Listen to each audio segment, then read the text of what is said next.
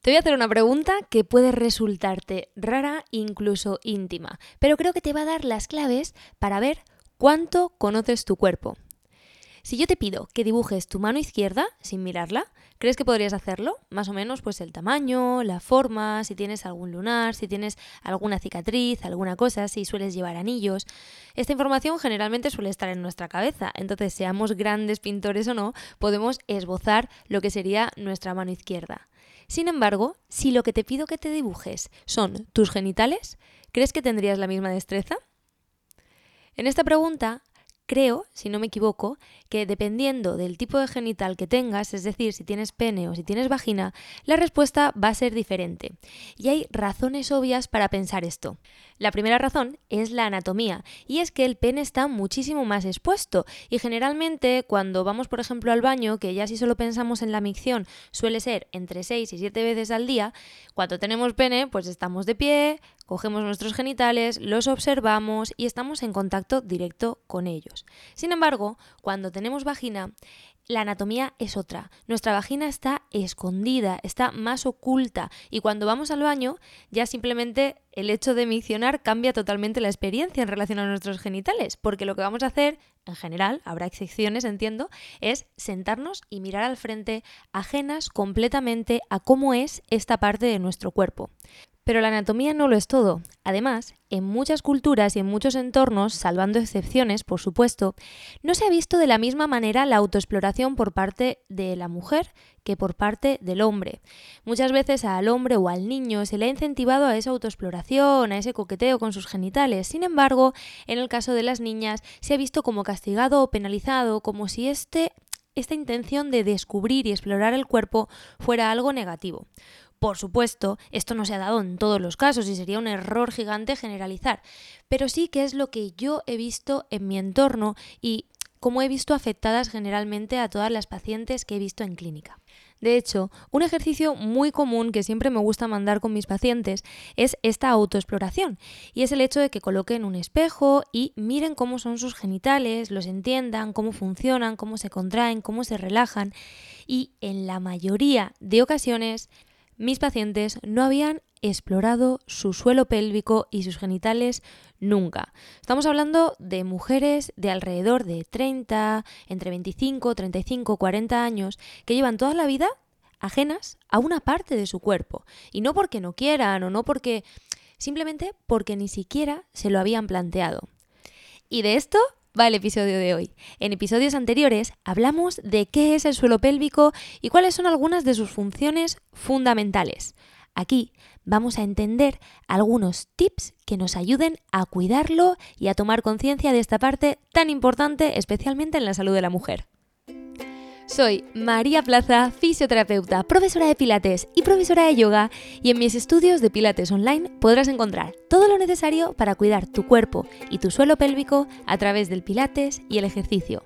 Además, si quieres tener un poquito más de información y recursos para cuidar esta parte del cuerpo tan importante especialmente en la salud de la mujer, en la descripción te voy a dejar un link que te va a interesar.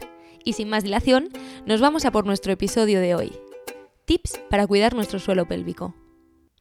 Desde mi punto de vista, hay tres pilares básicos que requiere el autocuidado de nuestro suelo pélvico. Uno de ellos ya os lo he comentado un poquito en la introducción del episodio, y es que hay una clave fundamental a la hora de poner atención y cuidado a cualquier parte de nuestro cuerpo, especialmente a nuestro suelo pélvico, debido a que, como he comentado antes, a lo largo de la historia, en muchos casos en la historia de la mujer, el suelo pélvico se ha visto un poco desconectado, olvidado, nos hemos visto un poco ajenas a esta parte tan importante de nuestro cuerpo. Y como podréis ver o podréis intuir, el primer pilar es tomar conciencia. Y es que la ciencia ya nos avisa y nos informa de que el autoconocimiento y el entendimiento de qué es nuestro suelo pélvico y cómo funciona disminuye considerablemente las posibilidades de tener una disfunción del suelo pélvico. Y es que no podemos trabajar lo que no conocemos. Antes de empezar, lo primero es tomar conciencia, cómo funciona esta parte del cuerpo, cómo me relaciono con ella, qué forma tiene, qué pasa cuando la contraigo, qué pasa cuando la relajo, se encuentra relajada ahora mismo o se encuentra tensa. Toda esta información es súper relevante antes de empezar a hacer un trabajo de fortalecimiento de suelo pélvico. En muchos casos, cuando pensamos en cuidar nuestro suelo pélvico, pensamos directamente en los ejercicios famosos de Kegel, que son contracciones aisladas de nuestro suelo pélvico con el objetivo de fortalecer esta musculatura. Pero la realidad es que esta parte de nuestro cuerpo, para estar bien, no requiere simplemente de fortalecimiento, requiere de equilibrio. Tiene que tener la capacidad tanto de contraer como de relajar, tiene que ser elástico, tiene que haber una buena conciencia de esta parte de nuestro cuerpo, tiene que haber una buena coordinación con el resto de partes, porque no es algo aislado. Por eso, no podemos ponernos a contraer nuestro suelo pélvico o a intentar fortalecerlo sin primero tomar conciencia de cómo se encuentra. Para ello es muy necesaria la autoexploración, es muy necesaria la palpación, la observación y por supuesto, si nos vemos muy perdidas, acudir a un profesional sanitario que nos ayude a entender esta parte del cuerpo y a ponernos en contacto con ella. No tienes por qué saberlo y hacerlo todo sola. Para eso estamos aquí los profesionales sanitarios, para darte una guía, un apoyo y una ayuda para poder tomar las riendas de tu salud, pero siempre que lo necesites con esa muletita o esa ayuda extra que pueda darte soporte. Y aquí quiero entrar en el segundo pilar de cuidado de suelo pélvico de los tres que os quiero enseñar en este episodio. Para mí, la segunda clave es sentir el suelo pélvico como un todo, por eso, el movimiento y el control y la conciencia de la respiración son claves para el cuidado del suelo pélvico. Nuestro suelo pélvico, para un buen funcionamiento, requiere que el resto de estructuras de nuestro core, de nuestras caderas, de nuestra columna, tengan una correcta movilidad, que tengan una disposición de movimiento adecuada, que tengan una buena coordinación entre todas las partes. Pero una de las claves esenciales es nuestro diafragma. Y es que nuestro suelo pélvico y nuestro diafragma tienen una relación muy cercana. Hay una relación directa entre la movilidad de nuestro diafragma y la movilidad de nuestro suelo pélvico. Por lo que si tenemos una respiración muy corta, si tenemos una caja torácica muy rígida, si estamos en un proceso un poco relacionado con la ansiedad, con el estrés, que hace que respiremos más rápido, que sintamos dificultad a la hora de hacer respiraciones profundas, todo esto va a afectar directamente sobre nuestro suelo pélvico. Por eso es tan importante cuidar el conjunto. No vale con prestar atención solo a nuestro suelo pélvico. Por supuesto es fundamental el primer pilar y por eso es el primero, tomar conciencia de esta parte del cuerpo, pero luego integrarlo en el resto. O sea, la salud del suelo pélvico requiere de la salud del cuerpo en general, por lo que hacer ejercicio, trabajar nuestra movilidad y trabajar nuestra respiración va a ser fundamental para un buen funcionamiento y un buen cuidado cuidado de nuestro suelo pélvico. Y nos vamos directamente al tercer pilar, que ya os avisó que está muy relacionado con el segundo. Y el tercer pilar de cuidado de nuestro suelo pélvico es vigila tu postura. El suelo pélvico es un músculo principalmente postural. ¿Qué quiero decir con eso? Una de sus funciones principales a la hora de activarse es mantener una postura correcta y un buen equilibrio entre las presiones dentro de nuestra cavidad abdominopélvica. Hablé un poquito más de esto en el episodio anterior, pero bueno, la cosa es que hay que entender que parte de que nuestra postura sea adecuada también depende de nuestro suelo pélvico y viceversa, cuando tenemos una mala postura, va a afectar directamente sobre nuestro suelo pélvico. Y es que dentro de todas las cavidades, de todas las musculaturas, de todas las paredes que, que conforman nuestro core, en el caso de la mujer, el suelo pélvico es la parte un poquito más débil. Entonces, cuando nosotros mantenemos una mala postura y durante esa mala postura hacemos esfuerzos, como puede ser coger peso, ir al baño, em, estornudar, reírnos, esa presión extra que estamos metiendo en el cuerpo en esa mala postura va a afectar directamente a nuestro suelo pélvico. Por lo que una clave que nos puede ayudar así en forma general a intentar cuidar nuestro suelo pélvico en las, en las diferentes acciones de nuestro día a día es intentar buscar pelvis neutra. ¿Y qué es esto de pelvis neutra? Pues bien, para entenderlo eh, te voy a hacer un pequeño ejercicio muy sencillo que podrás realizar especialmente si estás sentada o sentado.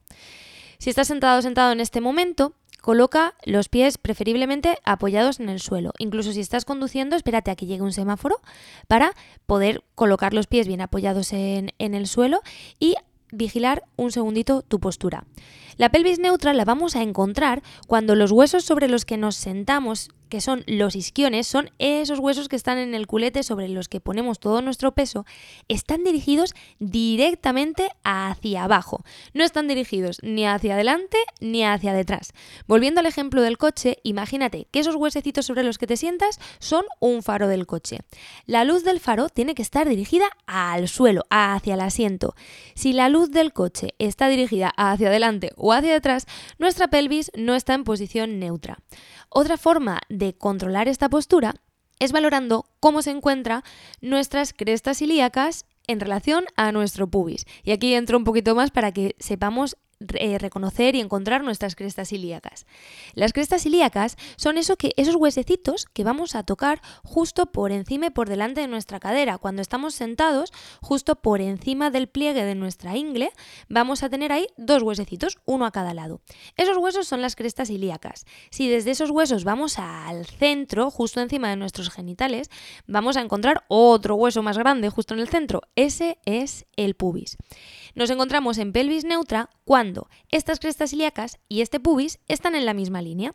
¿Qué quiero decir? Si tú estás sentado ahora, coloca una mano, tu mano derecha sobre tu pubis y tu mano izquierda sobre la cresta ilíaca izquierda. Si tú de repente llevas el huesecito que está en la mano derecha, es decir, el pubis, más adelantado que el huesecito que está en la mano izquierda, que es tu cresta ilíaca, vas a notar cómo te redondeas hacia detrás y cómo directamente esos faros del coche, esos isquiones, van a dirigirse hacia adelante. Si tú, sin embargo, cambias, sacas culete y llevas el pubis hacia detrás y tu cresta ilíaca hacia adelante, los faros van a apuntar hacia atrás. Y ahí estás arqueando tu espalda. Lo que vamos a buscar es la posición intermedia, faros dirigidos hacia abajo, pubis y crestas ilíacas en la misma línea. Esta es la posición ideal de tu pelvis para hacer cualquier esfuerzo, porque aquí tu suelo pélvico va a tener mayor capacidad de retener y de distribuir correctamente esa presión, ya sea al estornudar, al reírnos, al coger peso.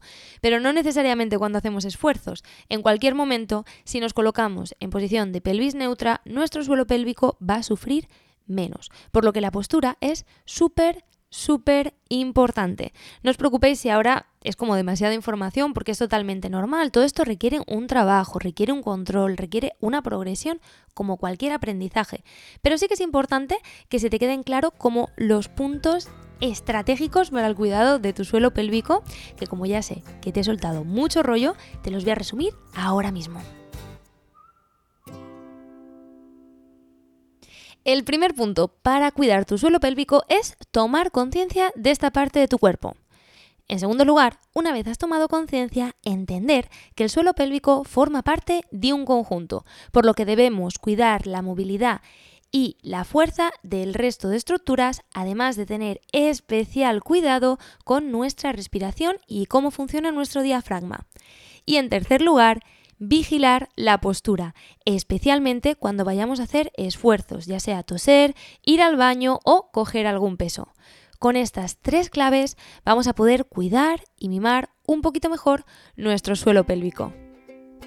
Y ahora sí que sí, entramos directamente en la sección de preguntas.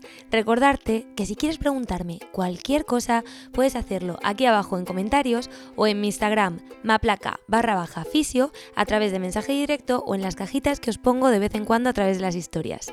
Y ahora sí, vamos a resolver una de vuestras dudas más frecuentes sobre suelo pélvico.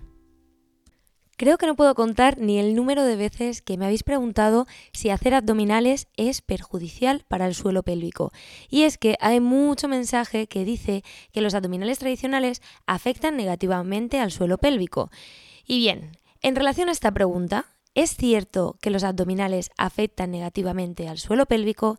La respuesta es Depende, como casi en todo. Los abdominales tradicionales es cierto que implican un aumento de presión intraabdominal.